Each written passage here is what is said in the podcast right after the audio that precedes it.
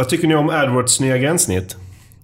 Jag tycker det är kul att de, de gör något nytt. Jag tycker det ser ganska snyggt ut faktiskt. Eh, sen så är det ju lite jobbigt att behöva lära sig ett nytt gränssnitt dock. Ja, det är väl sådär, lära gamla hundar att sitta liksom. Att det är lite jobbigt med att det är nytt. Jag brukar sådär när eh, Microsoft när man tvingas uppdatera sitt Office-paket och man får nytt Excel och nytt Word. Då brukar jag svära lite över att det är ju såklart en bättre version. Det förstår till och med jag. Men det är mm. lite jobbigt att ha... Alltså, och det finns saker på andra ställen och... Absolut. Ja, ja, men verkligen. Men, men alltså, det verkar faktiskt lite bättre tycker jag. Mm. Ja, det är, ju, det är ju lite känt, eller ökänt, vad man nu kan kalla det, för att AdWords är lite rörigt. Mm. Och den första känslan jag fick av Bättre att titta på det, det känns inte lika rörigt. Även om det såklart är, om man är van vid det gamla så är det svårt att hitta mm. saker och ting. Nej, precis. Det känns lite mer visuellt på många sätt. Som att de försöker eh, visa mer i, i, data i bilden än de gjort tidigare. Eh, man undrar ju lite hur det kommer påverka Bing Ads utseende också. Ja, det är väl inte jättehöga eh, odds på att de kommer att byta till det, AdWords nya utseende ganska snabbt. För så brukar de göra, eller hur? Att mm. Det brukar se väldigt likt ut. Så brukar de göra. Det ser numera väldigt likt ut, vilket många byråer och annonsörer uppskattar. Ja, det är ganska praktiskt att det är likt. Sen är det ju praktiskt för Bing också. De behöver inte ha jättemycket folk som jobbar med design eller UX på, på deras eget gränssnitt. För att det är väl bara att de pekar med hela handen på AdWords och säger gör sådär. väldigt bra. Här i sökpodden är det samma gamla gränssnitt som vanligt och det är väl lika bra att vi kör igång med dagens avsnitt.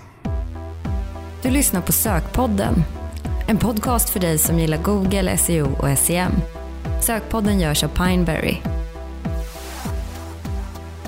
Varmt välkomna till Sökpodden avsnitt 28.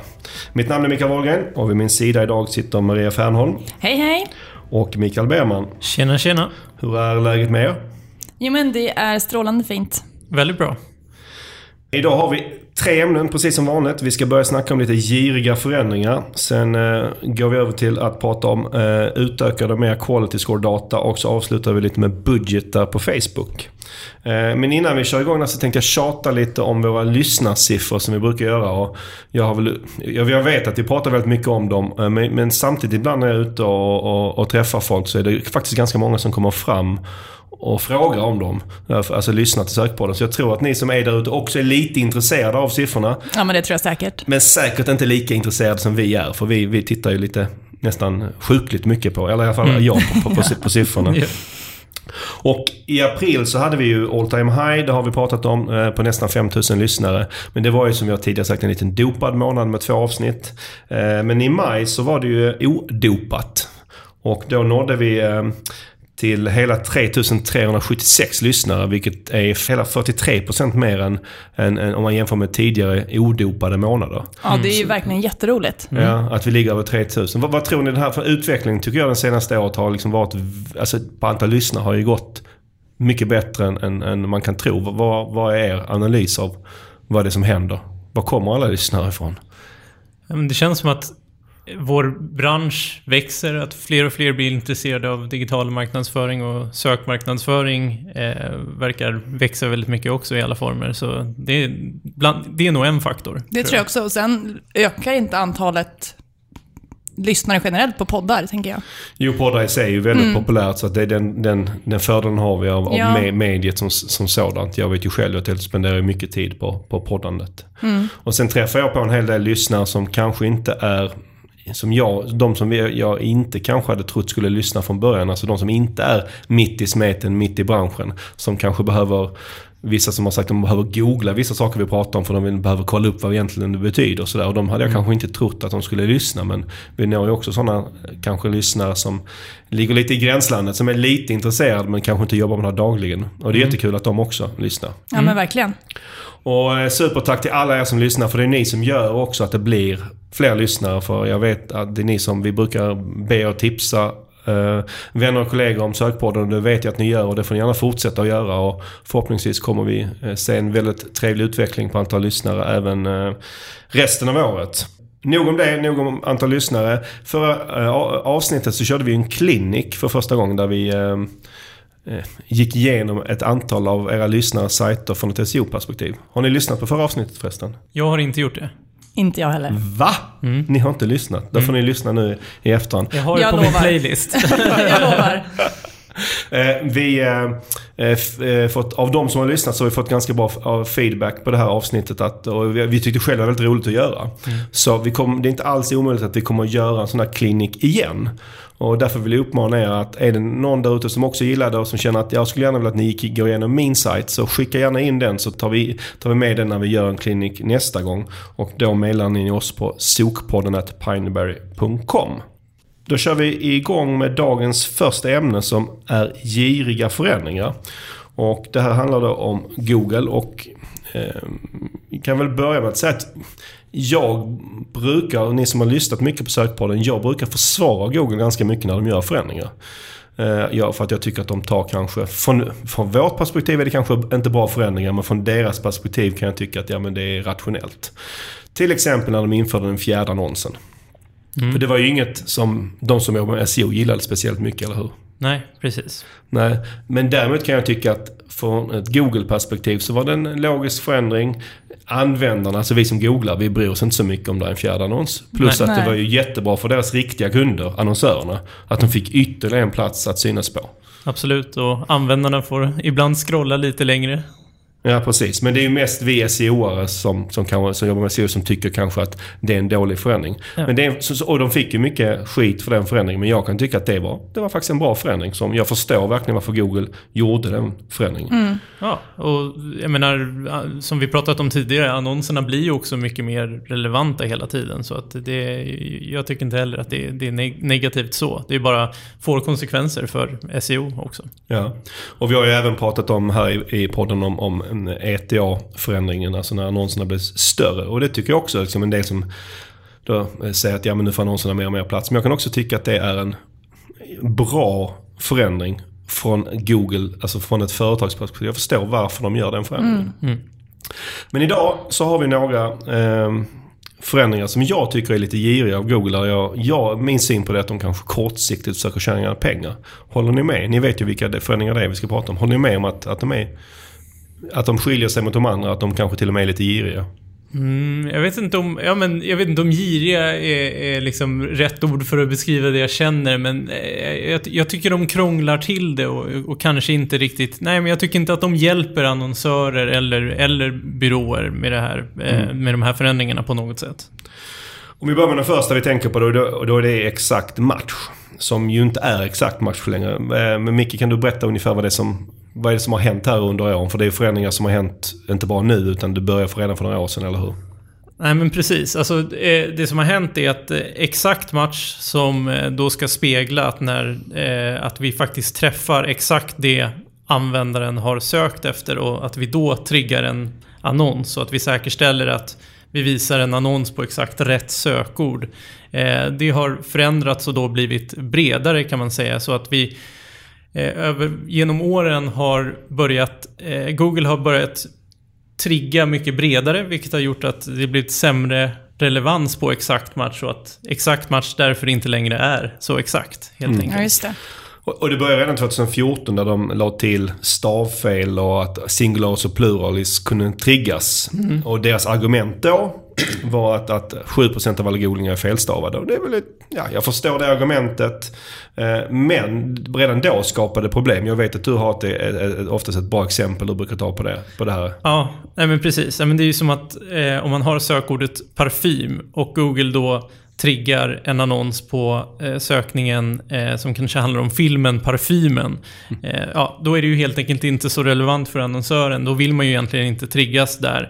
Eh, och då behöver man alltså lägga in parfymen som ett eh, negativt sökord för att inte triggas i den annonsgruppen. Mm. Ja, just det. Och om den här förändringen från 2014, jag tyckte kanske inte den, den var inte bra. Men på något sätt kände jag att den var så...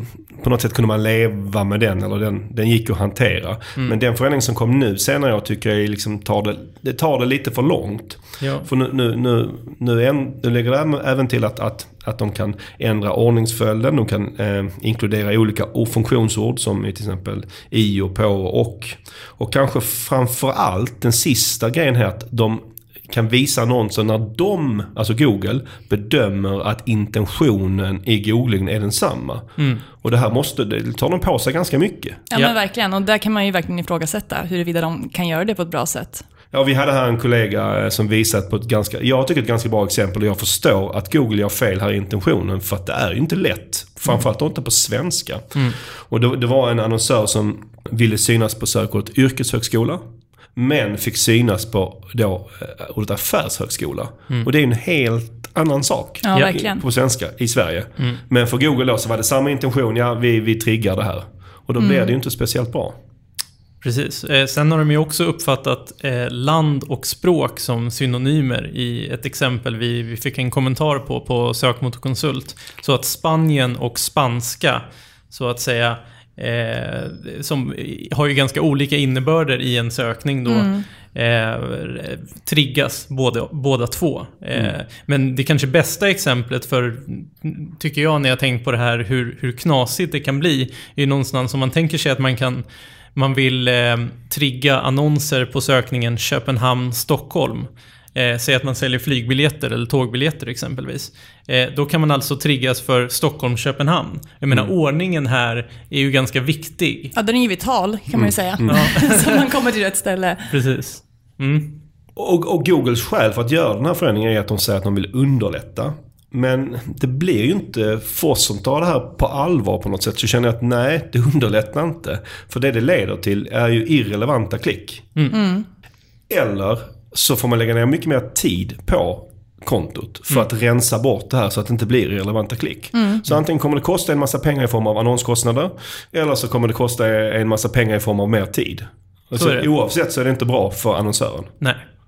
Eh, och visst, det kommer finnas konton där den här eh, förändringen kanske på något sätt inte leder till så mycket irrelevant trafik. Men, men jag tror att på det stora hela så är det verkligen ja, det är ett stort minus för Eh, alla som hanterar ett AdWords-konto. För det blir mer jobb och mindre relevans och exakt blir mycket mindre exakt. Mm. Ja, och det, och det, är därför min slutsats, även om du, du kanske inte tycker, äh, höll med om att girig var rätt ord. Men jag tycker då personligen att, att, att det här, enda jag kan se på den här förändringen, att det är ett, ett girigt sätt, alltså själva förändringen. Mm. För att man vill tjäna lite mer pengar här. Mm. För hade man velat förenkla så hade man till exempel behållit den här möjligheten som fanns innan. Då kunde man klicka i att nej, jag vill att exakt ska förbli exakt. Mm, exakt. Den, den möjligheten fanns innan ju. eh, eh, men den har de ju tagit bort. Och det är ju inte för att förenkla. För det hade inte varit svårt att behålla den. Och då hade man ju kunnat valt att gå runt den här förändringen. Mm, precis, och, och den förändringen, alltså när man hade den möjligheten att välja om man ville synas för synonymer och, och pluralformer också. Den tyckte jag var fantastisk på många sätt. Att, att man fick möjlighet att välja om mm. det skulle vara Mm. Riktigt exakt, riktig exakt match eller inte. Eh, för att eh, tidigare så var det så att många la in felstavningar på sökord eh, i liksom tusentals annonsgrupper och det, och det slapp är ju jobbigt. Ju, exakt, ja. det var jättejobbigt. Så plötsligt så slapp alla göra det för att Google är ganska bra på att veta när du stavat fel mm. i alla fall. Mm. Eh, så det var ju en fantastisk funktion som sparade massa SEM-jobb mm. men nu eh, får vi problem igen. ja. Sen vill jag också säga att jag vet att det är många på Google här som lyssnar på Sökpodden. Framförallt eh, är det ett gäng i Dublin som, eh, som vi också jobbar med. Och eh, det är jättekul. Hej på er! Hoppas ni lyssnar även idag. Och det kan ju vara så att vi har missat någonting här. Att, att det, det, finns stora fördelar med den här förändringen som vi inte riktigt förstår. Ja men absolut. Mm. Och i så fall får ni gärna ha av er så kan vi ta upp det i, i, i, nästa avsnitt. Men som vi ser det så är det, vi har svårt att förstå var, hur det här kan bli bättre för oss som annonsörer eller som, som, som byrå. Absolut. eller som användare. Ja, ja eller som användare. Precis. återigen, jättekul att ni lyssnar. Ja.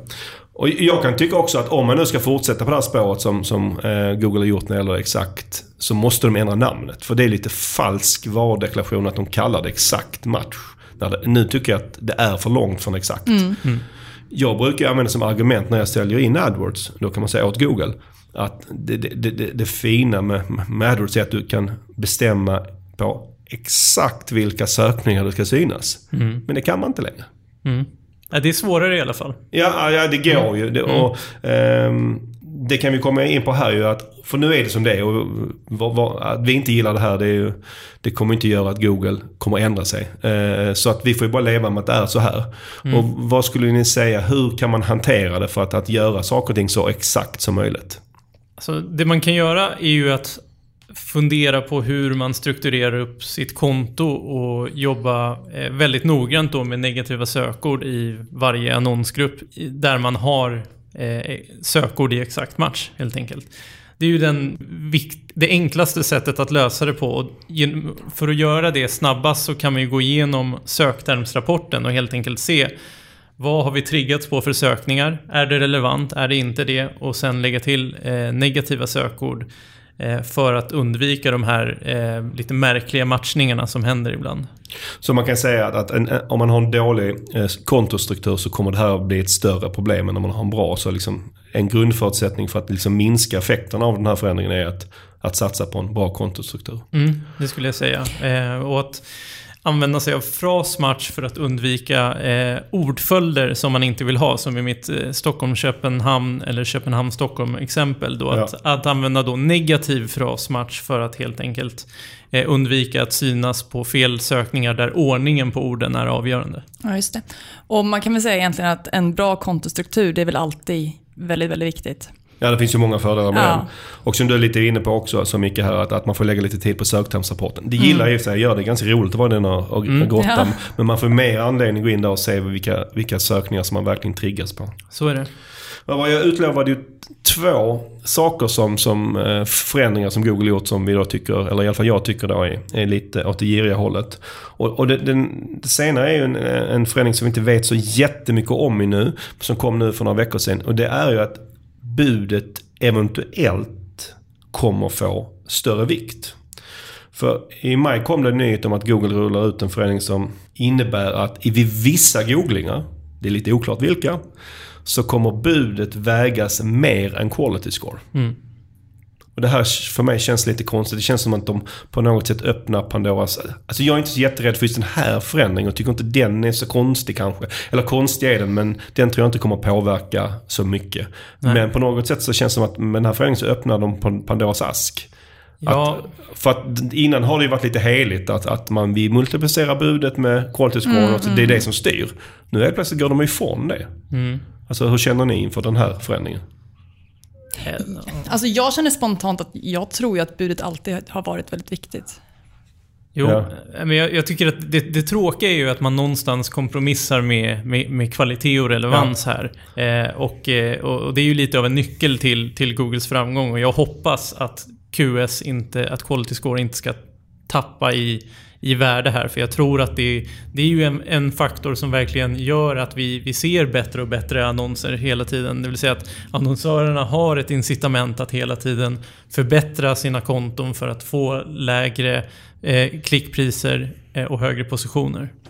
Ja, för jag ser den här lite som om vi, den här vi har precis pratat om förändringen kring exakt match. När de ändrade den 2014 att inkludera stavfel och liknande så var det väl inte, det var inte hela världen. Och jag tror kanske inte att den här förändringen just nu är hela världen. Men frågan är vad kommer härnäst? Mm. Eh, kom, kommer det vara så att det är alla sökord där budet får en ökad vikt på sikt? Det, det är ingen som vet ju. Det är än så länge bara spekulationer. Mm. Så det, kän, det känns inte, från mitt perspektiv känns det inte en förändring som är, är bra för varken produkten, eh, Google eller för annonsörerna. Mm. Det ska ju framförallt bli intressant att följa och se var det här slutar någonstans. Mm. Vad bra. Men efter vi varit lite så här, eh, kritiska mot förändringen från Google så tänkte vi balansera upp ämnena idag så gå in på en förändring som vi eh, gillar. Eh, för så är det ju, det ska vi inte glömma att det är ju de flesta förändringar Google gör tycker vi oftast är väldigt bra förändringar. Och andra ämnet för dagen då är att Google eh, har släppt mer quality score-data. Och eh, är, det, är det någonting vi verkligen gillar eh, med AdWords så är det just quality score. Och som du var inne på Micke här så är det, mm. ser vi det som en, en nyckel till varför Google är en sån bra, alltså kan leverera så bra annonser. Att det blir så bra match. Det är att de, har, de var ganska tidiga ute med att lägga till det här med relevans som en viktig, viktig grej. Men vad är det nu som har hänt? Vad är det, vad, vad är det vi får? Ja, men vad som har hänt är att vi helt enkelt får ett antal nya kolumner i, mm. i AdWords. Det är det som händer i praktiken och eh, det är då att vi kan se dagens quality score. Vad har vi för quality score just nu? Vi kan också se historisk quality score. Hur har den sett ut dag för dag fram tills nu på ett visst sökord? Mm. Eh, sen kan vi även se eh, de tre faktorerna då som utgör quality score och se hur de har förändrats eh, över tid. Och det är då Ad Relevance, Landing Page Experience och eh, Expected Click-Through Rate då, som är de tre faktorerna som utgör Quality Score. Och då kan man se om man då ligger, eh, har medel, övermedel eller under medel i de här faktorerna för att någonstans veta var man har ett problem med sin quality score eller inte. Och tidigare har ju de här värdena funnits i den här pratbubblan som man kunde hovra över och få se. Men det gick ju inte, det gick inte på något enkelt sätt att sortera fram till exempel var man låg under. Alltså, så det är ju det som är den stora förändringen. Att man mycket enklare kan analysera baserat på den här datan. Precis. Och det är intressant att kunna följa upp det historiskt tycker jag, för då kan man verkligen se vad förändringarna ger. Mm. För det har ju varit svårt innan, man vet inte riktigt vad var det som gjorde vad? Ja, men precis. Och man kan också säga att den här datorn har funnits via API från 2016 tror jag det är. Men nu är det liksom tillgängligt för alla annonsörer på ett enkelt sätt i, i vanliga AdWords-gränssnittet. Så det är en ganska stor förändring. Eh, hur skulle ni säga att man, ska, man, man använder man, nu när vi har den här datan, hur, hur ska man använda den? Alltså dels är det ju väldigt bra eftersom du kan felsöka någonstans. Var har du ett stort problem med quality score i, i ditt konto? Det vill säga, mm. är det landningssidan som är det stora problemet på det stora hela i kontot så vet du vart du ska fokusera din, din energi kanske. Ja, och det är jätteviktigt. Ja, absolut. Så det, det är jättebra. Jag tror att det kommer ge många, många nycklar någonstans till hur vad som är viktigt för att, eh, att få en, en, bra quality score. Alltså det är mycket tydligare. Sen de släppte de här förändringarna i eh, API 2016 så har det varit tillgängligt i vissa tredjepartsverktyg då man har kunnat visualisera mer. Ja men det är just de här annonsgrupperna du bör prioritera och det är eh, framförallt CTR i jämförelse med andra annonsörer som är ett problem exempelvis. Mm, mm. Och jag tänker att det är framförallt i stora konton med mycket sökord där det blir väldigt, väldigt användbart. Mm. Ja, för, det, för är det liksom mindre konton så hade man kanske kunnat klara sig med pratbubbleinformationen ja, innan. Men, men, men är det stora konton så går det liksom inte att, det går inte att hantera det på något vettigt sätt. Men av de här, det är ju tre olika faktorer då som man har data på. Eh, vad är det första ni gör om ni ser att den förväntade klickfrekvensen som är en av dem är under genomsnittet. Vad, vad, vad, hur tänker ni då om ni ser det att vi har jättemånga sökord där den förväntade klickfrekvensen är under genomsnittet? Alltså, där tycker jag att det viktigaste är att eh, man splittestar annonser mot varandra. Gärna tre annonser eh, mot varandra och att man, man pausar den sämsta, skriver en ny och, och börjar om hela tiden när man fått tillräckligt med data. Och om det verkligen är CTR, den förväntade CTR som är ett problem, så kan man faktiskt få en snabb boost av att bara visa annonsen som har överlägset högst CTR. Mm. Och om, om, om, om, nästa, nästa komponent då, om annonsens relevans är under genomsnittet, vad, vad är det, det första ni gör då? Om ni ser att det är fullt med den typen av mm. sökord? Den, den är lite mer innehållsrelaterad. Så CTR har mer med, med metrics att göra. Annonsens relevans, där behöver man kolla på tajtare annonsgrupper om man eh, man kanske behöver ha bara ett sökord per annonsgrupp och dubbelkolla att man verkligen använder sig av snävare matchtyper mm. och att annonserna pekar mot en relevant landningssida. Så mm. det handlar någonstans där om kedjan mellan sökord, annons och landningssida och att sökordet nämns eh, överallt. Mm. Och där brukar man ju kunna göra väldigt stora underverk väldigt snabbt bara genom att se över den delen. Mm, mm. absolut, det brukar ge mycket. Mm. Sist men inte minst så den sista komponenten här är upplevelse av målsidan och om den är under genomsnittet, vad, ja. vad gör man då? Ja, men då behöver man framförallt kolla att det finns relevant innehåll på landningssidan som motsvarar då sökordet och annonsen. Är det en mm. bra landningssida för, för dessa? Sen så bör man också kolla att det finns, eh, att, att sidan laddar snabbt. Det är ju viktigt. Användarupplevelsen är ju superviktig. Man kan gärna testa Googles verktyg eh, PageSpeed Insights eh, för tips om hur man kan göra sin sajts eh, landningstid snabbare också. Mm. Man kan inkludera sökordet i landningssidans titel, huvudrubrik och kanske någon gång i brödtexten.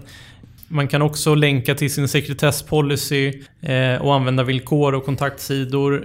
För det är någonting Google brukar uppskatta. Och man kan också undvika pop-ups, för det har de aldrig gillat och kommer aldrig att gilla tror jag. Nej. Också. Men alltså här tänker jag att man kan ha lite SEO-tänk nästan. Ja, precis. En, en Det bra, handlar om relevans. ja, en bra landningssida SEO-mässigt kommer ju funka, oftast funka AdWords-mässigt också. Så är det. Och jobbar man med stora sajter så är det kanske till och med så att man har, alltså att man kanske har en annan sida på sajten som är mer relevant. Att man har inte bara, alltså det blev fel eller att man inte riktigt tänkte rätt från början. Att man hittar något som är mer bang on target på, på, på sökordet helt enkelt. Vad bra. Du nämnde initialt att det är egentligen två förändringar som vi får i ett. Dels att vi får mer enklare tillgång till den här eh, informationen om de här tre olika metricsen. Men sen också att vi får historisk quality score-data. Ehm, hur, vad, vad, vad gör det för skillnad att vi vet historiskt vad vi har haft för quality score? Ja, men någonstans så, det, det är ju väldigt många faktorer som påverkar quality score över tid. Och jag menar, det kan vara allt från att sajten förändras till att man börjat skriva om annonser eller gjort om sin, sin kontostruktur. Och någonstans så har man den historiska quality scoren så kan man ju dels följa utvecklingen och se hur hela kontot eh, utvecklas. Eh, men också de viktigaste sökorden i sig. Hur, hur har de sett ut över tid?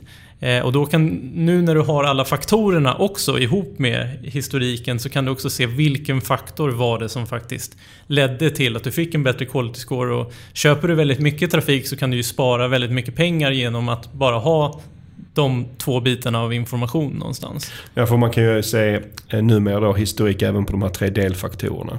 För jag vet att vi brukar ju annars ge tips om att man, man ska skriva ner sin quality score. Om man gör, innan, man- efter man gör, när man gör en förändring för att se vad som händer. Så man kommer ihåg om man hade vad man hade eller exportera ut den på något sätt. Men det är ju det man slipper nu. Ja, för det är ju väldigt bökigt att hålla på, speciellt om man jobbar med mycket olika sökord och konton. Och... Och det är lätt att glömma bort. Ja, men liksom. verkligen.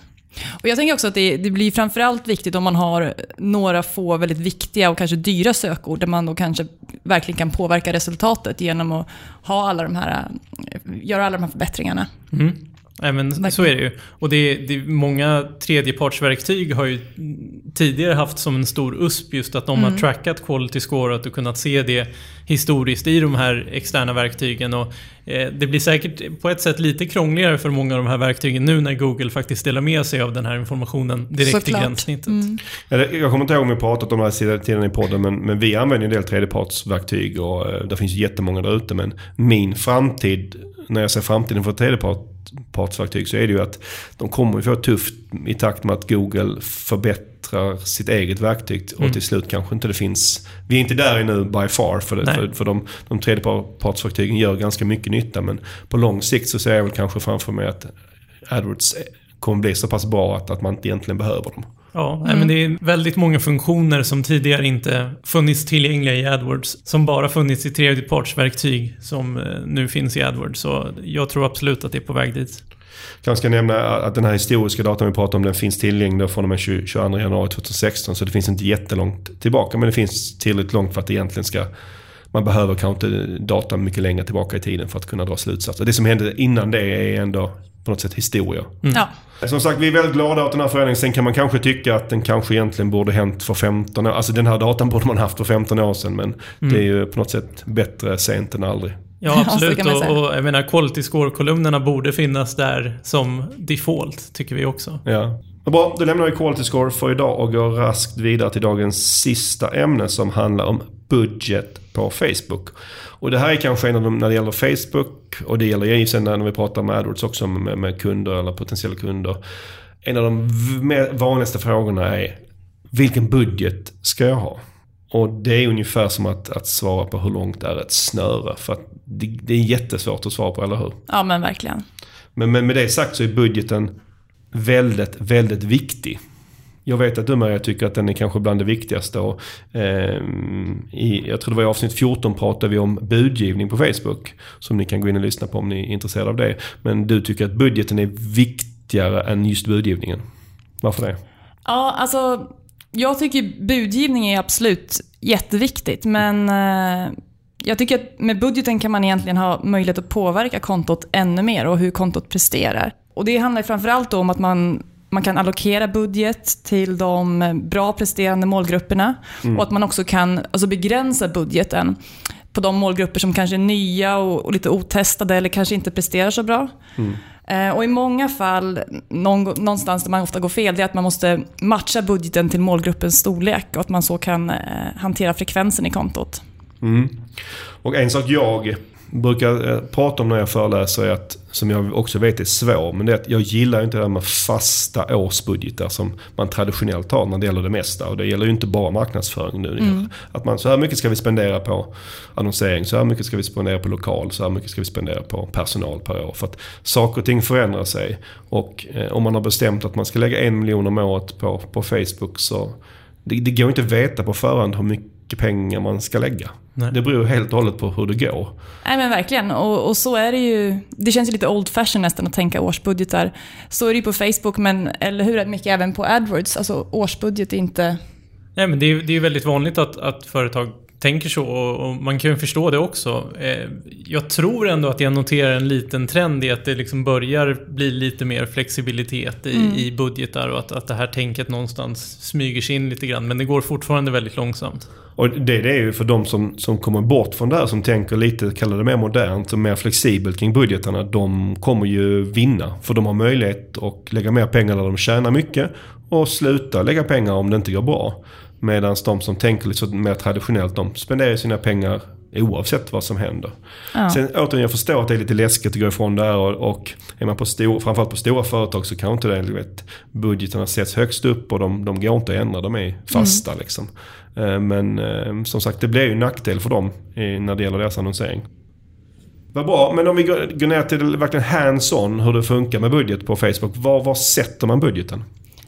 Ja, alltså budgeten kan du sätta på kontonivå, på kampanjnivå eller på eh, adset-nivå. Då kan man säga att högsta nivån overrider. Mm, och som vanligt här, som är likadant på AdWords, så, så gör de det lite halvkrångligt att man kan sätta budgetar på flera olika ställen. Ja, så kan man ju se det. Eh, och spelar någon roll var man sätter budgeten?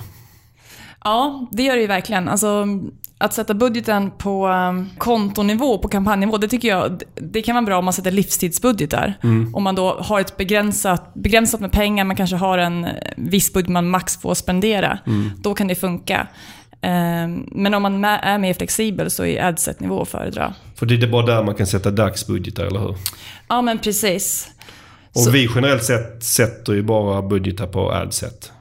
Ja, i princip alltid. För det är ju det att på adset-nivå så har du då möjlighet att eh, snabbt och enkelt allokera om din budget. Du kan då ge mer budget till de målgrupper eller adset då som presterar bättre.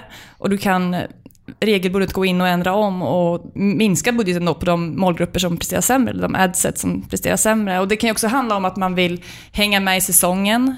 Du kanske säljer säg vinterdäck och du vill kunna liksom snabbt öka på budgeten när du går in i säsong för att sen minska budgeten när du går ur säsong. Mm. Du kanske är en e-handlare som eh, har cykel under månaden där precis innan löning kanske man vill spendera lite mindre medan man sen då direkt efter löning vill snabbt öka budgeten. Och eh, om du har budgeten på adset-nivå får du väldigt mycket flexibilitet och kan snabbt hantera det här.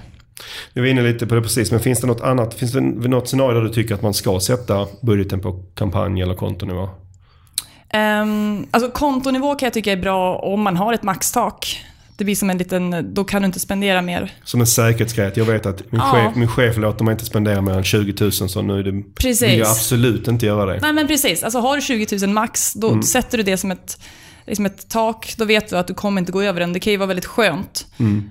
att det är så. Sen tycker jag, har du mycket många olika kampanjer. Du kanske kör rea-kampanjer, du har olika vårkampanjer mellan specifika datum. Då kan det vara att föredra en, livstids, eller, ja, precis, en livstidsbudget på kampanjnivå.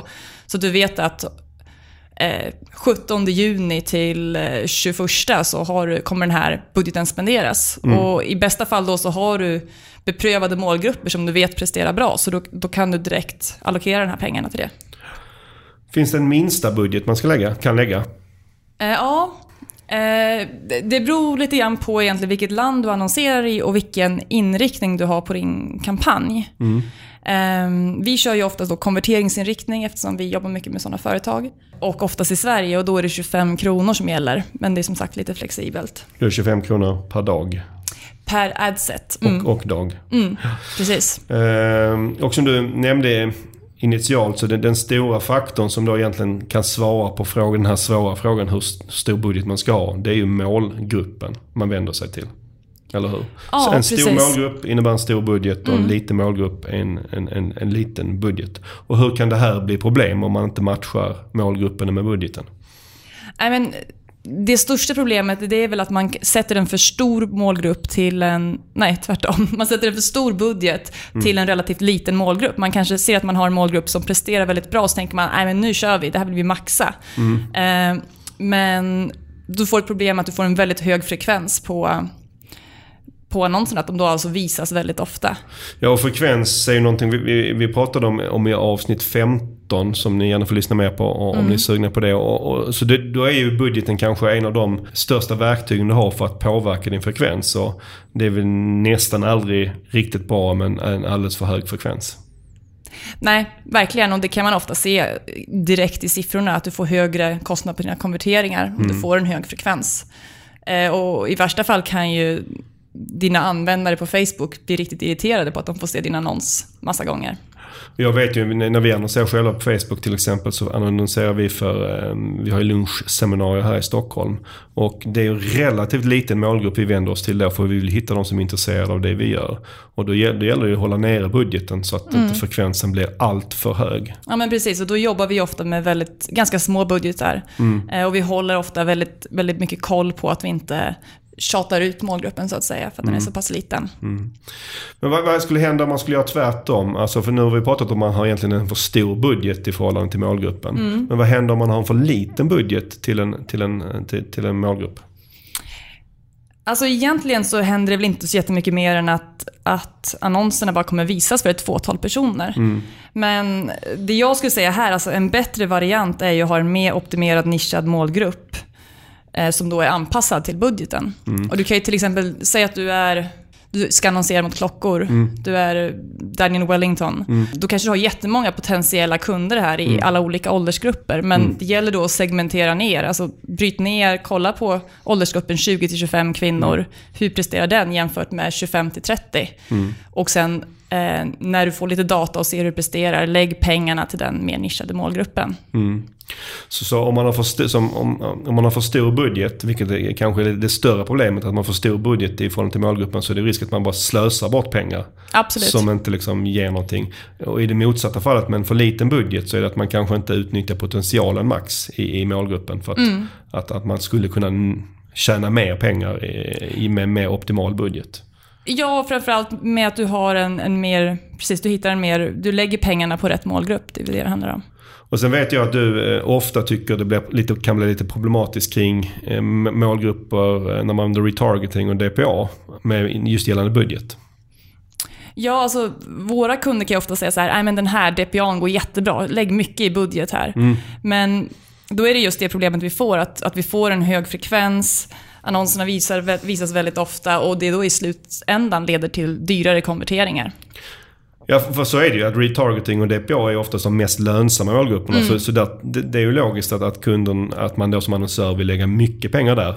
Precis. Men, men man kan inte lägga mer pengar än målgruppens storlek för det blir, mm. det blir inte bra ändå. Nej, men du är ju begränsad här av till hur många besökare du har på din sajt. Och i det här fallet är det då produktsidorna som de ska besöka. Mm. För att de här annonserna ska triggas. Så att, eh, där får man ju tänka till och där kan det ju handla om att man kanske måste annonsera för att driva mer trafik till sajten först för att sen kunna eh, få en lönsam DPA-kampanj. Mm.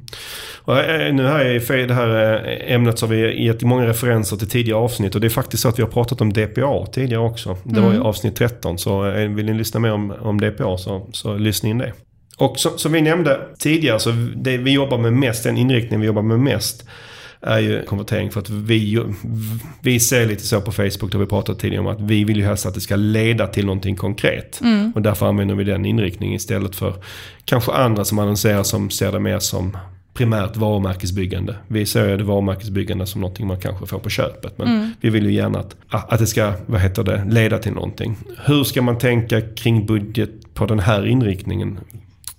Um, på den här inriktningen så har ju Facebook sin algoritm som ligger mm. i bakgrunden och, och hjälper till att driv, och visa annonserna för de användare som är mest heter det, likely to convert. Ja, de som mest sannolikt kommer, kommer göra det du vill. Precis, på svenska. Ja. Um, Och för att den här ska funka bra, bra den här algoritmen, så krävs det 15-20 konverteringar per adset per vecka. Mm. Och det är ju ganska mycket för många kunder. Och det är någonting som, just den här siffran är någonting som Facebook rekommenderar utifrån? Ja men precis, precis. Mm. Och det säger sig lite självt, det är lite samma sak på AdWords, eller hur? Mycket att mm. har man en konverteringskampanj, man driver konvertering, man låter eh, Google Ja, precis. Man kan ju testa CPA-budgivning exempelvis mm. eh, om man har tillräckligt mycket konverteringar per mm. Eh, kampanj, precis mm. som i, i Facebook. Mm. Nej, precis. Så det handlar ju här om att den här ska förstå vilka som konverterar. Så desto fler konverteringar, desto bättre.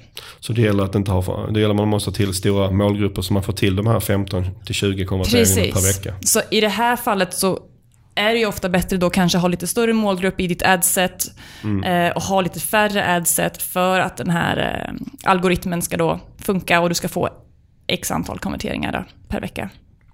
Men bra, vi, vi jämförde precis här hur det fungerar på AdWords. Och det finns ju en del, lite, kan man säga, funktionsbegränsningar på Facebook fortfarande. Om man, framförallt om man jämför med AdWords när det gäller budget. För att eh, mm. de har inte kommit lika långt. Absolut. Vilka skulle du säga är de viktigaste? Alltså en av de allra viktigaste, tycker jag, sämsta, sämsta grejerna med Facebook, det är väl mm. att man inte kan använda sig av en delad budget, vilket mm. är någonting som vi gör väldigt ofta i AdWords. Mm.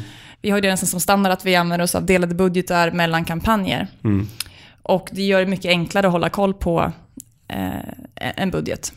Ja, då bör man kanske inte, på, på Google behöver man inte vara lika noga med att budgeten är rätt. För att eh, om man inte använder alla pengarna så kan någon annan kampanj använda dem och så vidare. Medan på Facebook så händer inte det. utan för att en annan kampanj ska kunna använda pengarna så måste du manuellt in och fixa det själv. Liksom. Ja men precis. precis. Um, är det någon annan Eh, eh, sak, du, sak du saknar i, i, på Facebook när det gäller budgetar? Ja, men en sak som jag, ja, som jag verkligen saknar, det är något så enkelt som att på AdWords så räknas den ihop längst ner på sidan så kan man se totala dagsbudgeten. Mm. Det gör man inte på Facebook. Så här får man då sitta med en liten miniräknare och räkna ihop varje dag. Mm. Det känns ju lite gammalt att använda miniräknare. Det känns väldigt gammalt. Har du en miniräknare? Då har du en miniräknare Ja, men jag brukar köra telefonen ibland. eh, och det blir framförallt, det är väl en sak att göra det någon gång, men om du då har ett stort konto med många adset och du hela tiden då ska allokera om, vilket är någonting vi då förespråkar, och ge pengar till bäst presterande. Det blir väldigt mycket räknande och det är lätt att göra fel. Och, eh, och risken är ju om du har många adsets, du ökar en hundralapp här och där, mm. att det mm. blir en stor påverkan på den totala månadsbudgeten. Ja. Mm. Men en sak som har kommit på Facebook, det, det är inte bara det, eh, att de har funktionsbegränsningar. En sak som har kommit som eh, underlättar lite när det gäller budget är de här automatiska reglerna. Mm, ja men verkligen, de är ju ett steg framåt och det är jättebra att man nu har möjlighet att sätta regler för hur budgeten ska justeras. Hur kan man använda det för att förenkla ens liv som annonsör? Um, ja, men då kan du till exempel sätta en regel att om du har en, en CPA, alltså en kostnad per konvertering som är, säg 30 kronor, mm. då vill vi öka budgeten med 10%. Mm. Då kan du ha den här regeln som går i bakgrunden och liksom hela tiden då justerar budgeten efter den här. Ja, om du får, får in billiga konverteringar så ökar du budgeten. Ja. Är konverteringarna dyrare så, så minskar du kanske budgeten. Precis, så det gäller ju då att man justerar sina regler så att man har regler Mm. Eh, som hela tiden då balanserar den här budgeten åt båda hållen. Och här gäller det att hålla tungan rätt i mun när man sätter de här reglerna för det, så att det verkligen blir rätt och, och följa upp dem i efterhand. Att, att man inte bara, det är lätt att tro, när, i och med att det heter automatiska regler, att man sätter igång dem och låter dem vara. Mm. Men det kan ju bli dyrt det också. Ja men verkligen. Här gäller det att man följer upp väldigt mm. snabbt att, att regeln funkar som man har tänkt sig. Mm. Eh, vi rekommenderar inte att man sätter upp en regel och sen går på sommarsemester. Mm. Det är precis egentligen samma, samma tänk som vi har på AdWords när vi sätter upp regler. Absolut. Ett tips är ju att eh, lägga in en reminder i kalendern helt enkelt på att följa upp den automatiska regeln ja, senare. Mm. Verkligen. Jätteviktigt. Jag börjar med att säga liksom att, att, att svara på frågan hur, lång, eh, hur stor budget man har är ungefär som att svara på hur långt är ett snöre. Men ska vi försöka att räkna på det som, som avslutning här? Att, hur, hur kan man räkna på vad som är en lämplig budget? Ja, alltså om vi antar att vi har en målgrupp på säg 100 000 Mm. Så kan vi kanske anta att vi har en klickkostnad på 6 kronor och en CTR på 2%, alltså en klickfrekvens. Mm. Ehm, om vi då vill driva 2000 klick under en månad så blir det då, om man räknar lite snabbt, 12 000 kronor i månadsbudget mm.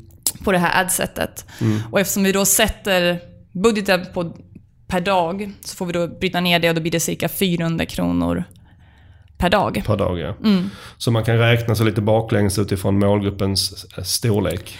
Ja, och, och lite grovt är nog bra att göra det så man har någonstans mm. någonting att förhålla sig till när ja. man börjar annonsera. Mm. Och, och, om man räknar lite snabbt så säger jag då i det här fallet om vi hade som du nämnde som exemplet en målgrupp på 100 000 och kommer då fram till att ja då kanske det blir ungefär 400 kronor per dag i budget. Mm. Då är relationen mellan dem 250. Mm. Och då, då, kan man tänka sig att man, uh, det som du nämnde tidigare om att man har väldigt små retargeting målgrupper. Säg att du har en retargeting målgrupp som bara är på 250 personer. Och så vet vi att den minsta budgeten är 25 kronor per dag. Ja, just det. Mm. Där, där blir relationen 10 mellan dem. Mm. Medan i det andra fallet har vi en relation på 250. Så då blir budgeten väldigt mycket, mycket större. Mm. Och, och, hur gör man i ett sånt scenario? Om man, om man, man kanske bara har en retargeting-grupp på 250 tippas, men har inte fler. Och du kan ju inte sätta en budget lägre än 25 kronor. Hur får du göra då? Nej men det är ju knepigt. Eh, det kan ju handla om att man får i värsta fall stänga av och på den. Man får ju testa sig fram här. Man får jobba mer aktivt med ja, den, in, in, ja. in och titta hela tiden. Eh, men generellt sett så skulle jag säga att det funkar bättre med lite större målgrupper. Det är ja. svårt när de är så här väldigt små.